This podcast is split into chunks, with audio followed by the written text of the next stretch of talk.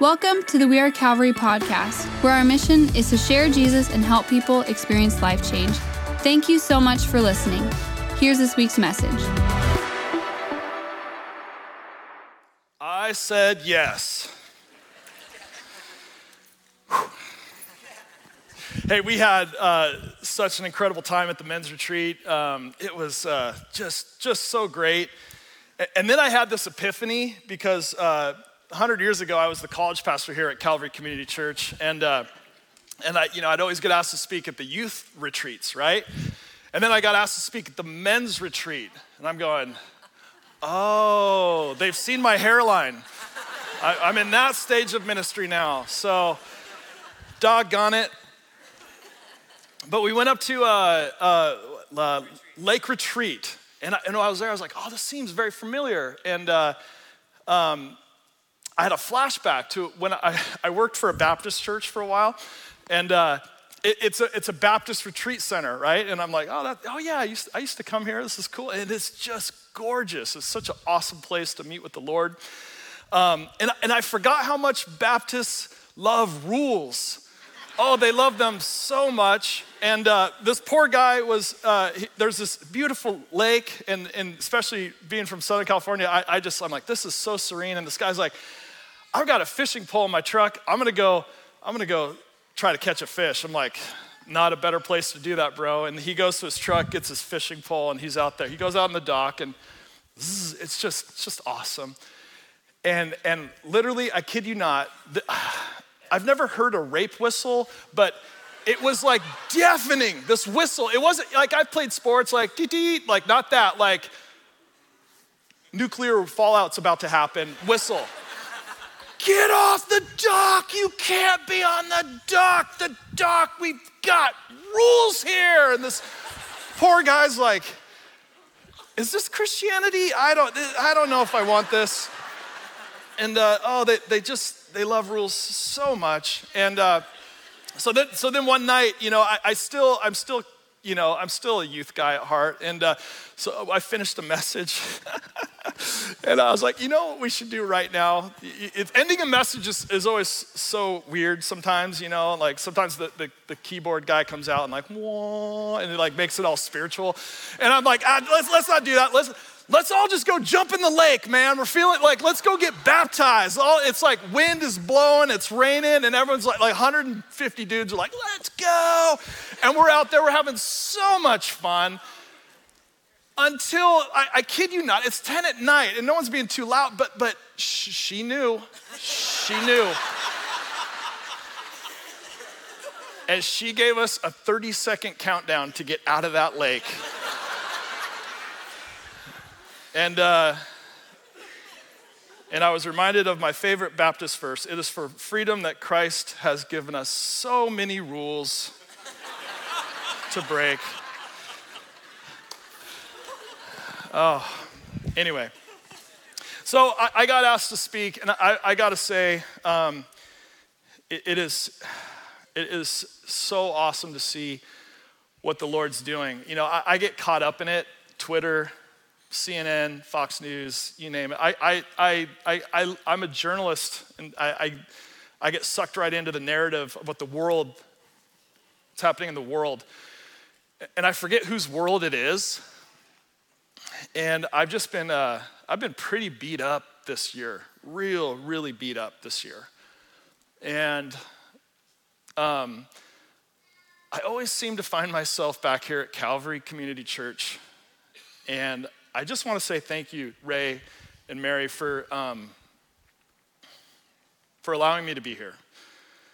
And I, I came here in two thousand nine. I just don't learn lessons well, I guess. It's like, it's, here I am again. And uh, just the grace. And I just, I'm just, and all of you, um, man, is Nancy here? Where's Nancy? Is Nancy, she might be one of the, but Nancy prays for me every day, doggone it. She sends me a text, and it's always when I most need it. And I just, like, this is my church home. And uh, I just want to say I love you guys uh, so much, so, so much. And, uh, And so when uh, when Daniel goes, hey bro, would you, you want to, you know, can you preach like at the men's retreat and then like at the weekend services? I said, yeah. He said, so what's the, the theme? And So it kind of came up with this, this pace of purpose and mission. And uh, I should not be the one speaking on this subject at all, at all. Um, and I, so I reluctantly said yes. And so here we are. So God help us all this morning.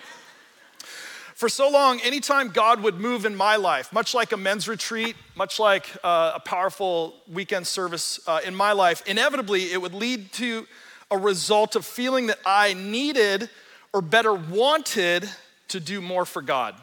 More. I'm just wired that way. I just love it.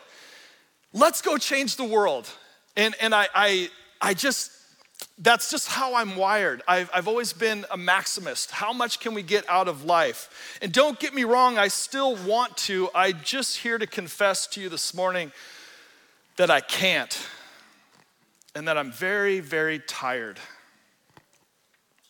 It's not due to a lack of effort. I've tried very hard to change the world. I've tried very hard to minister to every single person that I can, because I truly believe Jesus is good.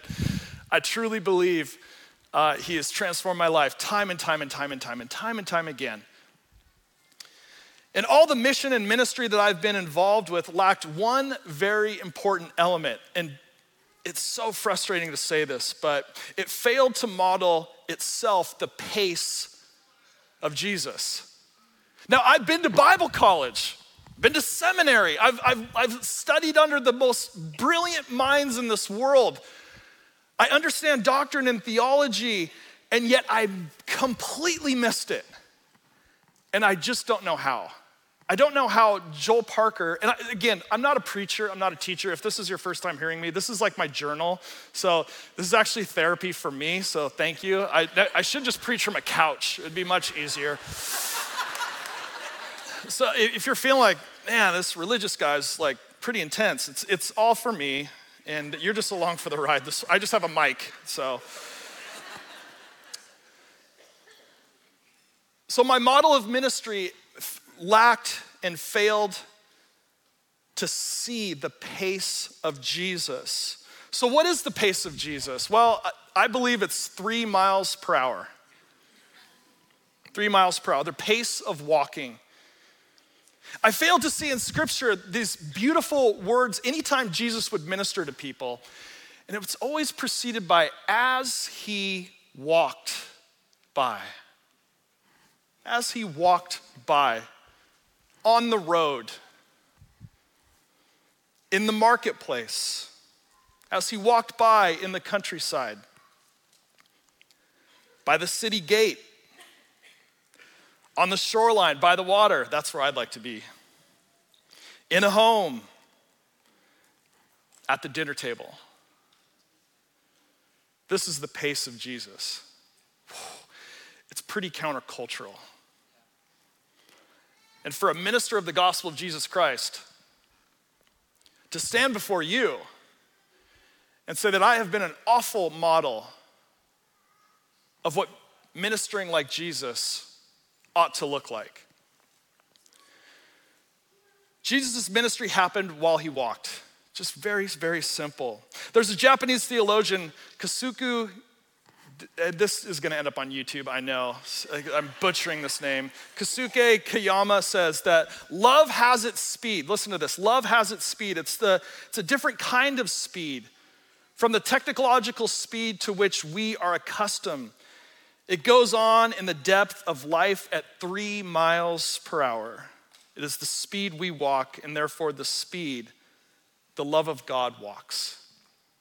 That one shook me up real good. Really good. I really, really like that. The problem is I also really, really like to go fast. I love it. I live in Southern California. Our speed limits are one hundred nine miles an hour. We hate it when we call it the zony apocalypse happens. I'm like, they built this city called Phoenix where it gets to be like one hundred forty degrees, and it's ridiculous. And so they all come to California in the summer just like, ah. And they all drive the speed limit, and it just frustrates us all. And I just get so mad when I see an Arizona license plate. Like, it's so infuriating. our kids even like, like they, they're just like, ah, stupid zonies. I'm like, ah, sorry, Lord, we'll, we'll work on that. Um, I just like to go fast. I like airplanes. I like, I love snowboarding fast. I, I just, I love it so much. When I was uh, uh, on location, uh, on assignment in, in Havana, Cuba, I, I was uh, interviewing a pastor there, Pastor Manuel, coolest guy. If you've ever been to Havana, it's just, it's like, it's a very romantic place. It's, it hasn't changed in a hundred years. And a lot of that is due to, uh, obviously, the communist leadership. And it's, it's the poverty is so sad, but it's also a very beautiful place. And so Pastor Manuel goes, Pastor Joel, he's like, I'm so excited to show you my church. And so I go, and, I, and I'm so excited to meet everybody. And he's got thirty chairs set up. You know the old Havana streets that you see like in, in photos?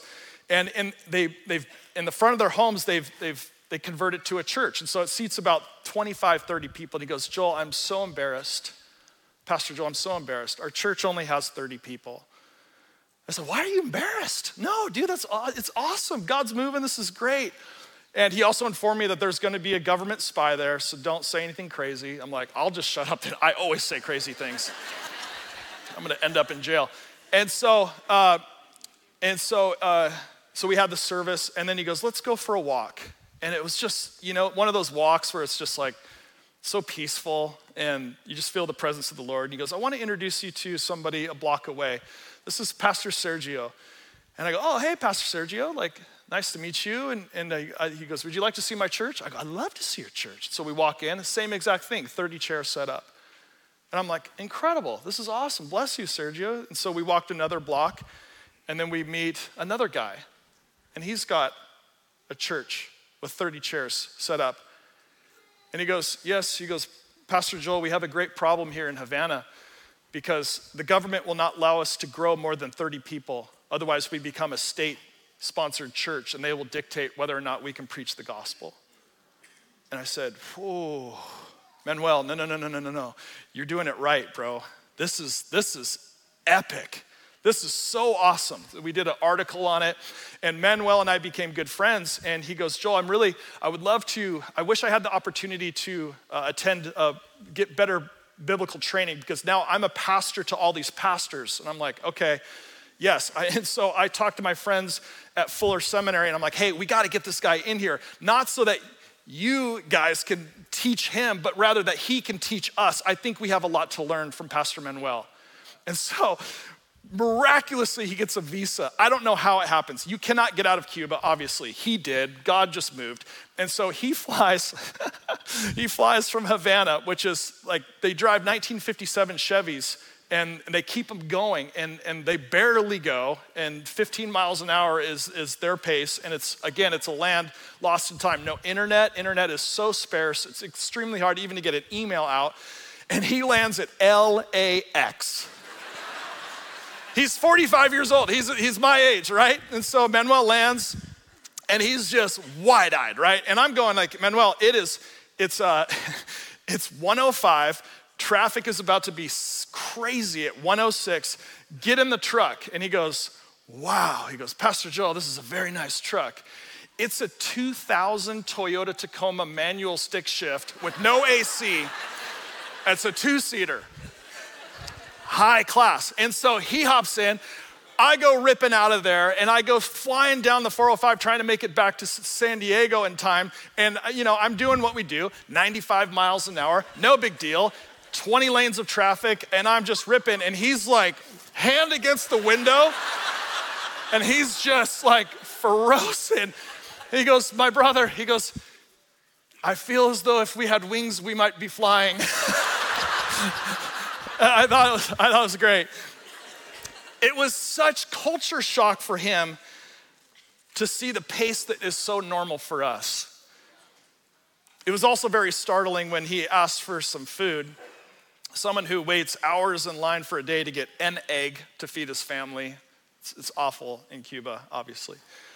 But we, we went through In-N-Out and he goes, are you kidding me? This is a forty-five-year-old. He goes, you just, in America, you just drive next to a building and they just, here's some food. That's how he, he was, he was blown away. It was a, it was a very wild experience. And so I, I, I love I love this fast-paced life. I've always been drawn to it because I want to do more for God. I've always had this like righteous anger in me because no one shared the gospel with me when I was young in a way that I could understand. It was all the rules, it was all the regulations, it was all this, you can't do that, you can't do this. I'm like, well, I can't follow your God. And it was like this tension. And then I met Jesus and my, my eyes were just like opened. I'm like, oh my gosh, yes, grace? You're telling me that religiosity tells me I'm bad, but Jesus says you're loved? Changed my life, eighteen years old. I, I want that. And so I've always had this like, this holy anger, like, man, we gotta tell every kid that they're loved. Every single one, every kid about Jesus. Let's go take the world over. For many years, right here in this room, uh, a ministry was formed called Nations Foundation. And we made these silly little snowboard movies and we took them all around the world and shared the gospel with snowboarders. Why? Because I was a Crystal Mountain snowboarder. No one ever shared the gospel with me in a way that I could comprehend it. And so I just had this passion to just go and to do, and it was so exciting. And we saw so many people come to the saving knowledge of Jesus Christ, and it was just amazing. About a, a, a year ago, um, I uh, I was involved, or a, little, a couple years ago, I was involved in opening up an intensive outpatient program for people struggling with recovery. I partnered with a therapist friend who had ran the Betty Ford Clinic forever. And we partnered up to, to, to bring pastoral counseling and uh, spiritual formation to people going through recovery. And it was just like, man, that sounds awesome too. Let's change the world. And it was effective and it was great. At the same time, we're expanding our media company. We'd hired all this staff and we were just going so hard and it was just incredible. And right after Uh, right after I preached here, not this past August, but the one before that, about a year and a few months ago, um, I, I was texting with my my good friend. Uh, remember the Little League World Series? And there's that kid who showed up with uh, with uh, Home Depot work gloves as his batting gloves. And uh, my buddy texted me that, and we were laughing. We just loved to banter baseball. And a few minutes after that, he tragically drowned. Um, while on a surf trip down in Costa Rica. And I've had people pass away in my life before, but this one was really, really, really hard. And there was a lot of complexities to his life that we were working through. And it spun me out pretty good. Because he was my friend that I could just, just we were always like, hey, let's go surf. Like, we got fifteen minutes. Like, we were permanently twelve years old, and it was just so awesome. And he was a very successful filmmaker. He, this past Super Bowl, one of the commercials was one he directed, and which was really hard to watch. And, and simultaneously, all this really good ministry stuff was happening in my life. Everything was growing. Everything was busy. I was in demand. People were like, and, and I believed it. The sin here was that I believed it. I, I believed that I, I was the solution.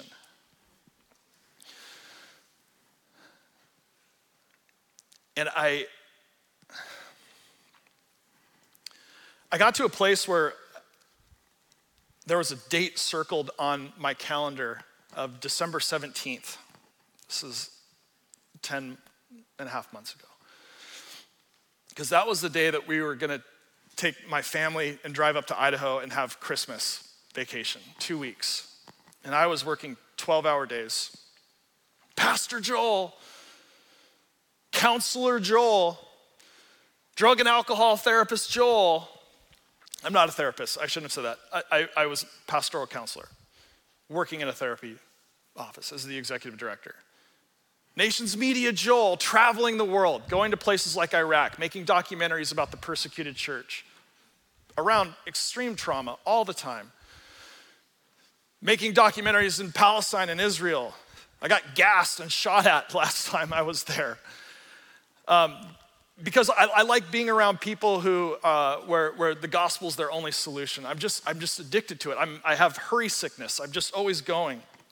And December seventeenth, finally came, and I drove sixteen hours straight to the snowy cabin in Idaho to spend Christmas with our family. And I had a nervous breakdown, and I left my family. I left them. And I, in the middle of the night, I, I, I went back to San Diego, so confused, so broken.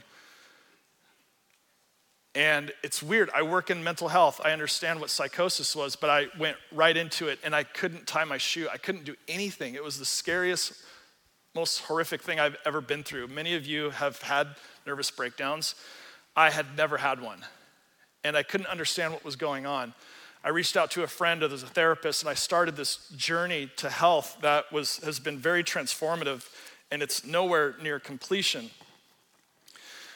And I missed it. I missed it. I missed this three mile an hour Jesus because I was going one hundred eighty miles an hour. And the problem is, is that when you're going one hundred eighty miles an hour and you have a broken theology thinking that if you're not involved with it, if you're not doing it, if you're not making it happen, then it's not going to get done. Have you ever seen a car accident when someone's driving way too fast? It's never a good thing. But car accidents rarely happen when you're going three miles an hour. They're easy to, it's easy to course correct. It's very hard to course correct at one hundred eighty miles an hour. And I missed it. I was idolizing successful people who were busy and ignoring the ministry patterns of Jesus. Unbelievable. Unbelievable. How did I miss Jesus in all of this? Well, what was Jesus' ministry pattern? Luke five sixteen says, but Jesus himself would often slip away to the wilderness and pray. Who has time for that? Jesus, you're here to solve sin and death. You got a job to do, bro. You're the Messiah. They've talked about you forever. It's time to get going. Fulfill those prophecies.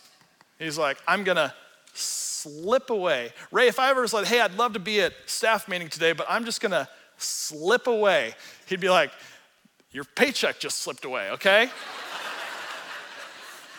Our culture doesn't understand slipping away. And that's why I love so much that one hundred fifty dudes just slipped away and sat by a lake and just encountered the slow three mile an hour Jesus. I love that this church models that. Like, listen, yep, we can't escape the culture we live in. We can't escape the fact that a lot of people show up here Sunday. It's awesome. But rest and slowness is the pace that we're striving for. Somehow I've missed it so long. Mark one thirty-five, early in the morning, while it was still dark, Jesus got up, left the house, and went away to a secluded place where he would pray.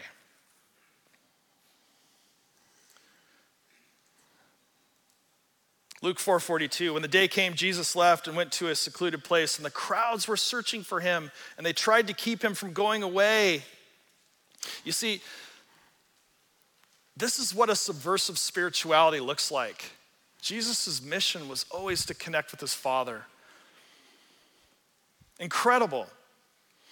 When I was in school, my thesis was that mission, the things that we do, the things that we participate in, the things that God has called us to, that mission is and only can be a direct result of a subversive spirituality.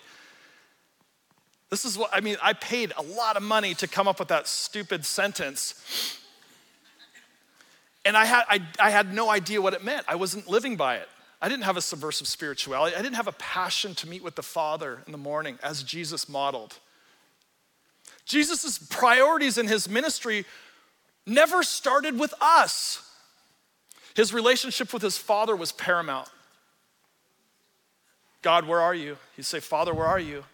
And he would make time, and he would slip away.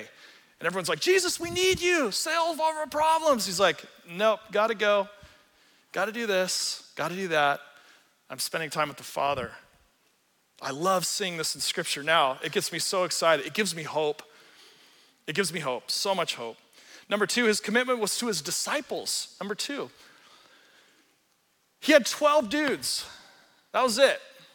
pretty, pretty small, pretty ragtag bunch of guys. If, again, if you're solving the problem of sin and death, and you're you're just pouring into twelve guys, like like I would have been having like conferences. We would have had like like get the P A system out. Like we were gonna, I would have like we would have charts and like you know business plans, and we would have done all this thing. And Jesus like, I'll take the fishermen.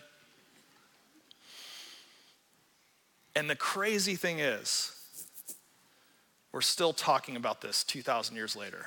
So it was successful, very, very, very successful. And number three, ministry was third. Yeah, it would happen. He would slip away to a quiet place and all these people would follow him. They're like, hey, we're hungry. He's like, disciples, here's a couple more fish, here's a couple more loaves, go get them. And I just missed it. For some reason, I'm thinking it's gotta be like some Christian personality on YouTube who's screaming at me going like, oh, that's cool. I wanna be a part of that, that's exciting. He's yelling. They're moving so fast, they're doing so much, wow. So what does this mean for us to this morning who do suffer from hurry sickness, busyness? Are you guilty of saying like, oh, I'm just so busy, and in your mind thinking that that's because you're important? I've, I've done that so much. I'm like, oh, if I'm not busy, I'm not important, I don't value. Why am I seeking my value and importance from that? I have no idea. What about those of us this morning whose lives just feel out of control? Just a little bit out of control, just right on the verge. What does this mean for us whose lives we are accomplishing a lot, doing a lot of things, but there's no purpose or mission behind it? What do we do with this? Chuck Miller was one of my professors in school, and he was just a little short guy. Do you know Chuck? Oh, he's a Southern California guy. And he has he had this really raspy voice. And he would talk like this. And at the end of class, your throat would hurt too, just from listening. You're like, ah, Chuck, clear your throat, good Lord. And uh, and we were, we had this cohort of guys, and there was about thirty of us pastors in this room, which is never a good idea. And... Uh, And he goes, uh, he goes, I want all of us during this time to talk about our church. And this was like formative for me, big time. And we're going, oh, okay, cool. And I was like, dude, sweet. So kind of look around the room, everybody kind of like puffs up a little bit, you know, like, yeah, yeah, cool. And uh, I don't know why I'm butting my shirt. But, but I went around, I'm like, hi, I'm Joel Parker. I, you know, I was at uh, Calvary Community Church up in Sumner, and I was a college pastor there. And uh, yeah, we had just, uh, we had a fantastic time of, of uh, leading students and giving them a place to worship God and to really connect to God and to one another. And this was our mission statement. And then, uh, and then I'm now at uh, North Coast Calvary Chapel. And so, yeah, we're uh, we're the Switchfoot Church, and uh, so yeah, so that's where you know like Phil Wickham goes there, and uh, you know the first time I preached there, uh, Phil led worship, and like we, you know, and I'm just it's just so arrogant and stupid, and it's like something that like sometimes pastors in our sin we kind of get caught up in, and uh, and around the room everybody went, and they're like, oh yeah, like, I'm uh, from Dallas, Texas, and uh, we have a modest church of forty-nine thousand people.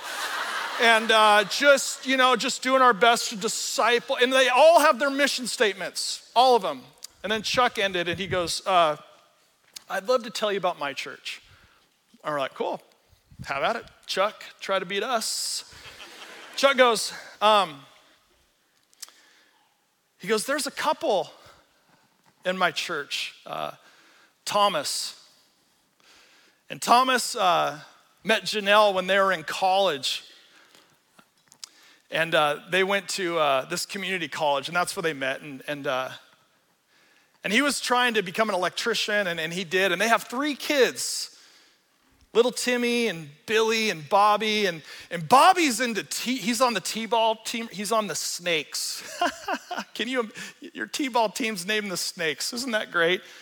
And he plays second base. Yeah, his grandfather gave him a mitt about a month ago, and oh, he loves it so much. And uh, in fact, he hit a home run the other day, and uh, they all went out for pizza, and uh, he, his, he loves pepperoni pizza so much, and uh, it's just great. And so you can be praying for them, because right now, uh, you know, she's uh, wanting to go back to school and to become a nurse. And so uh, we're just praying that she finds the right program for that. And uh, really praying that, you know, uh, God would continue to provide in his electrician career. And we're going, Chuck, what are you talking about? And then I'm just like, oh, this is why I paid all this money to learn a lesson.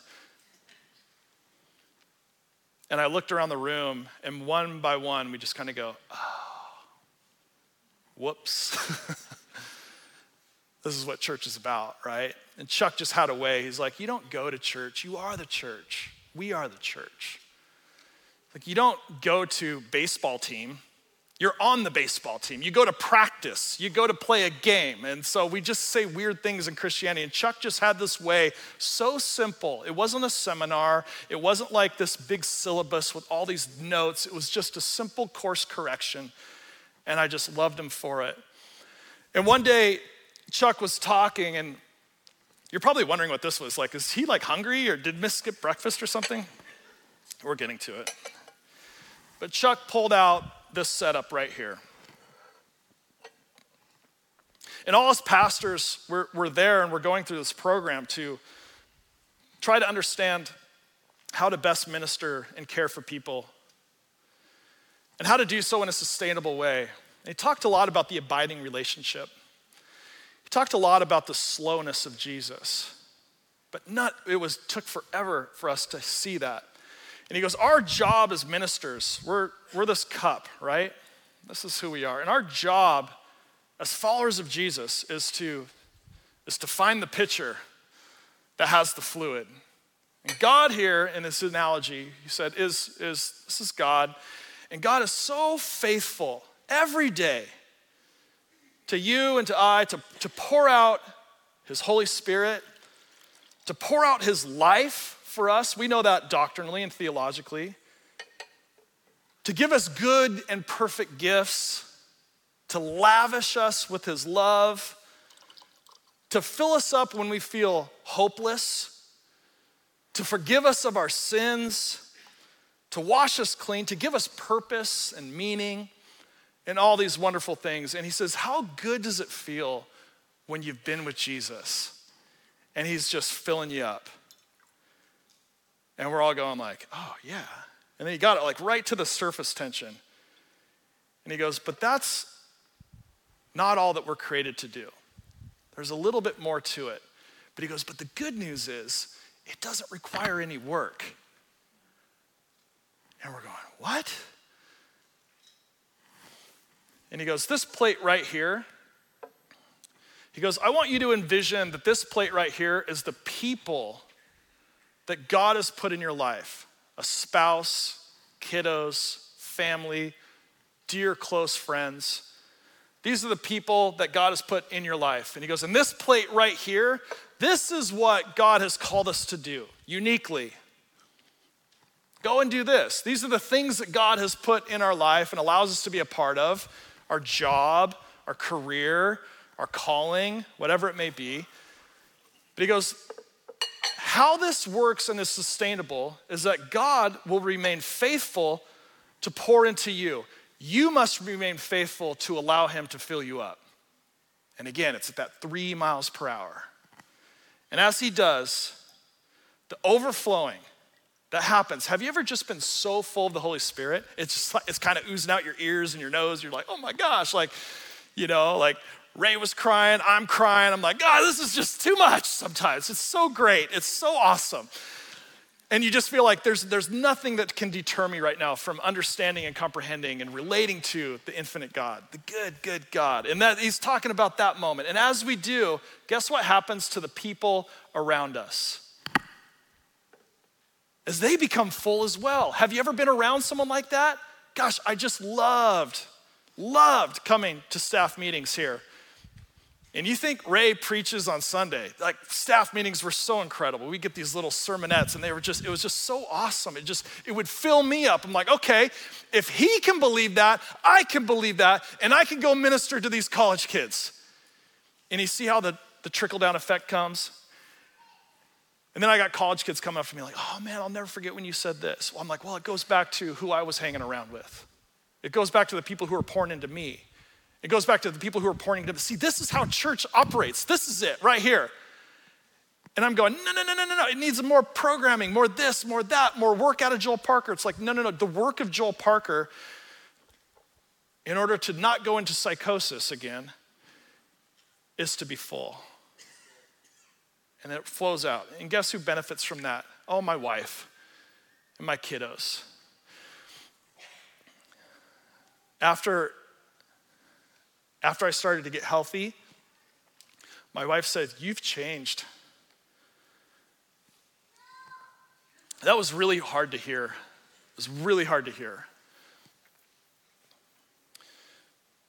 Because I thought it was, I've changed and become someone she didn't recognize. She goes, no, I completely recognize you now. And I'm so glad you're back. So I know that as a father, that's that's my job. That's my role, right? Is to be so full of the Holy Spirit that my first ministry, my wife, my kids, that they get the fullness of God too through me. And I, and I just love that picture. As a college pastor, doggone it, you have to marry all these kids, and they don't understand anything, and they stand up here, and they're so dumb, and and they hold each other's hands, and and and you know, like I've I've married like half the people here in in Pierce County and in San Diego. And and uh, and I say the same thing every time. I said, listen, bro, like you, you need to understand here that your job as a husband is to empty yourself completely, completely empty yourself so that God might fill you up and minister to this beautiful young woman that he loves so much that he sent his son Jesus to die on the cross for and would have if she was the only one on earth. You will never love her anywhere close to how much God loves her. So you, you little idiot who just wants to have sex, you need to understand right now that your role is to be empty so that God might fill you and minister to this amazing woman. And he's like, what, what? I wasn't paying attention. I'm like, I know you're not. And then the bride's sitting here and I say the same exact thing to her. And I don't get caught up with the Ephesians stuff, but it's really what Ephesians is saying. But we go, oh, submission? We don't like that word. Okay, then don't listen to that word. Empty yourself, lay your life down so that Christ and his goodness and his Holy Spirit might fill you so much that the gift of love and joy and peace and patience and all these things that Joel Parker doesn't have very well, doesn't have at all, might actually be a characteristic of the God who's alive in him.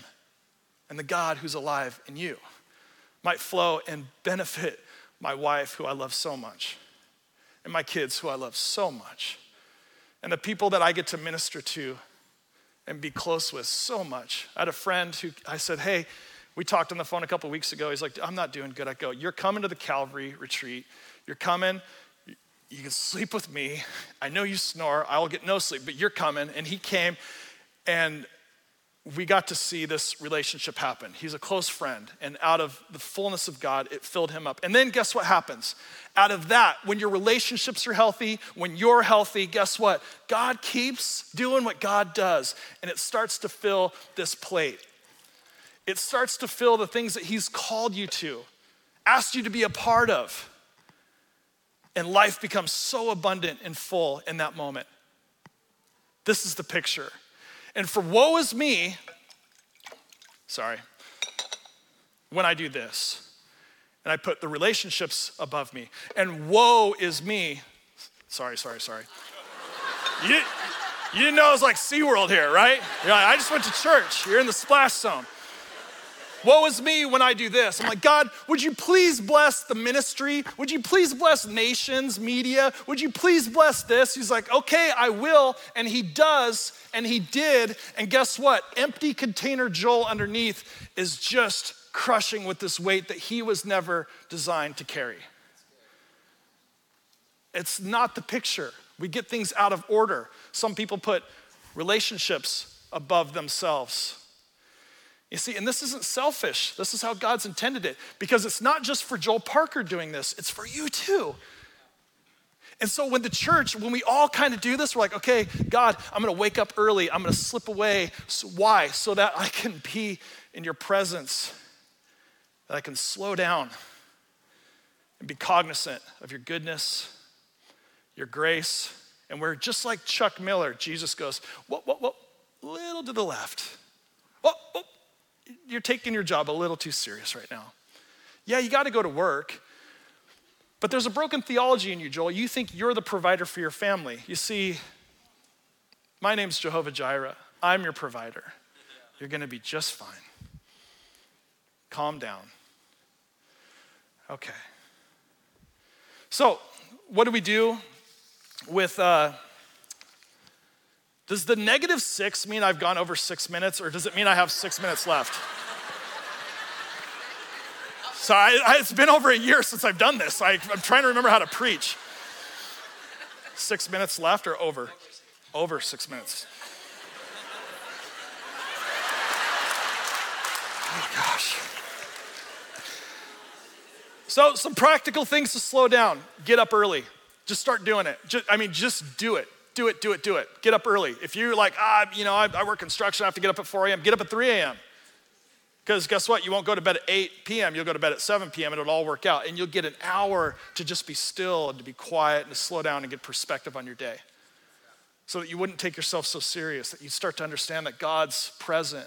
And yeah, you can pray if you want to, but just, just be quiet with the Lord. Just get a cup of coffee and just sit. You'll start talking to him and he'll start talking to you. Go for walks, slow down. Go get some fresh air, take a walk. Pay attention to uh, what you're putting in your body. This is a big thing that we talked about at the men's retreat. Like, take care of yourself.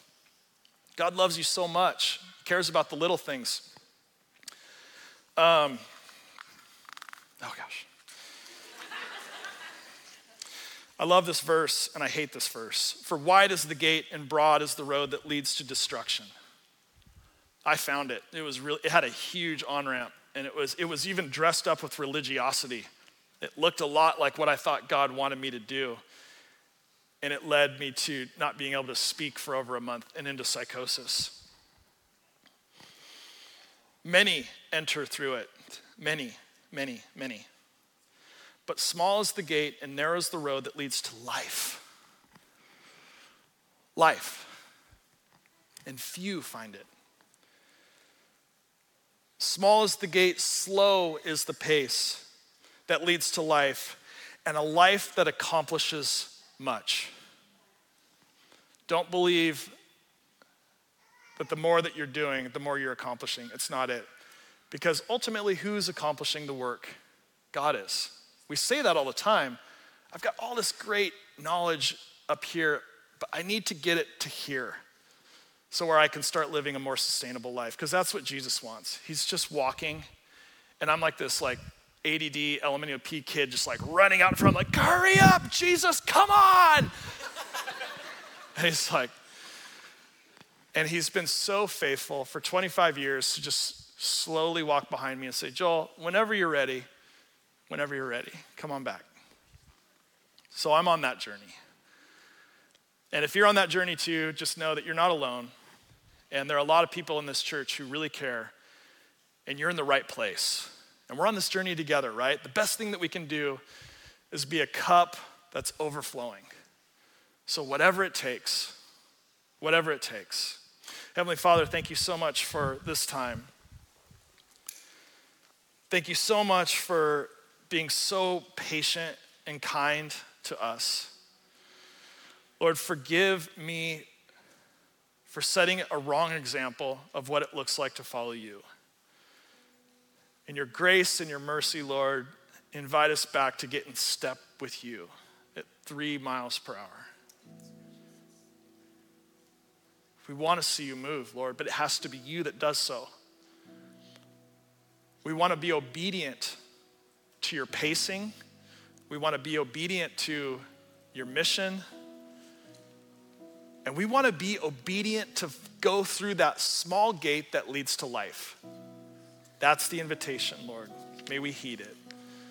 Thank you, Jesus. Thank you so much for listening.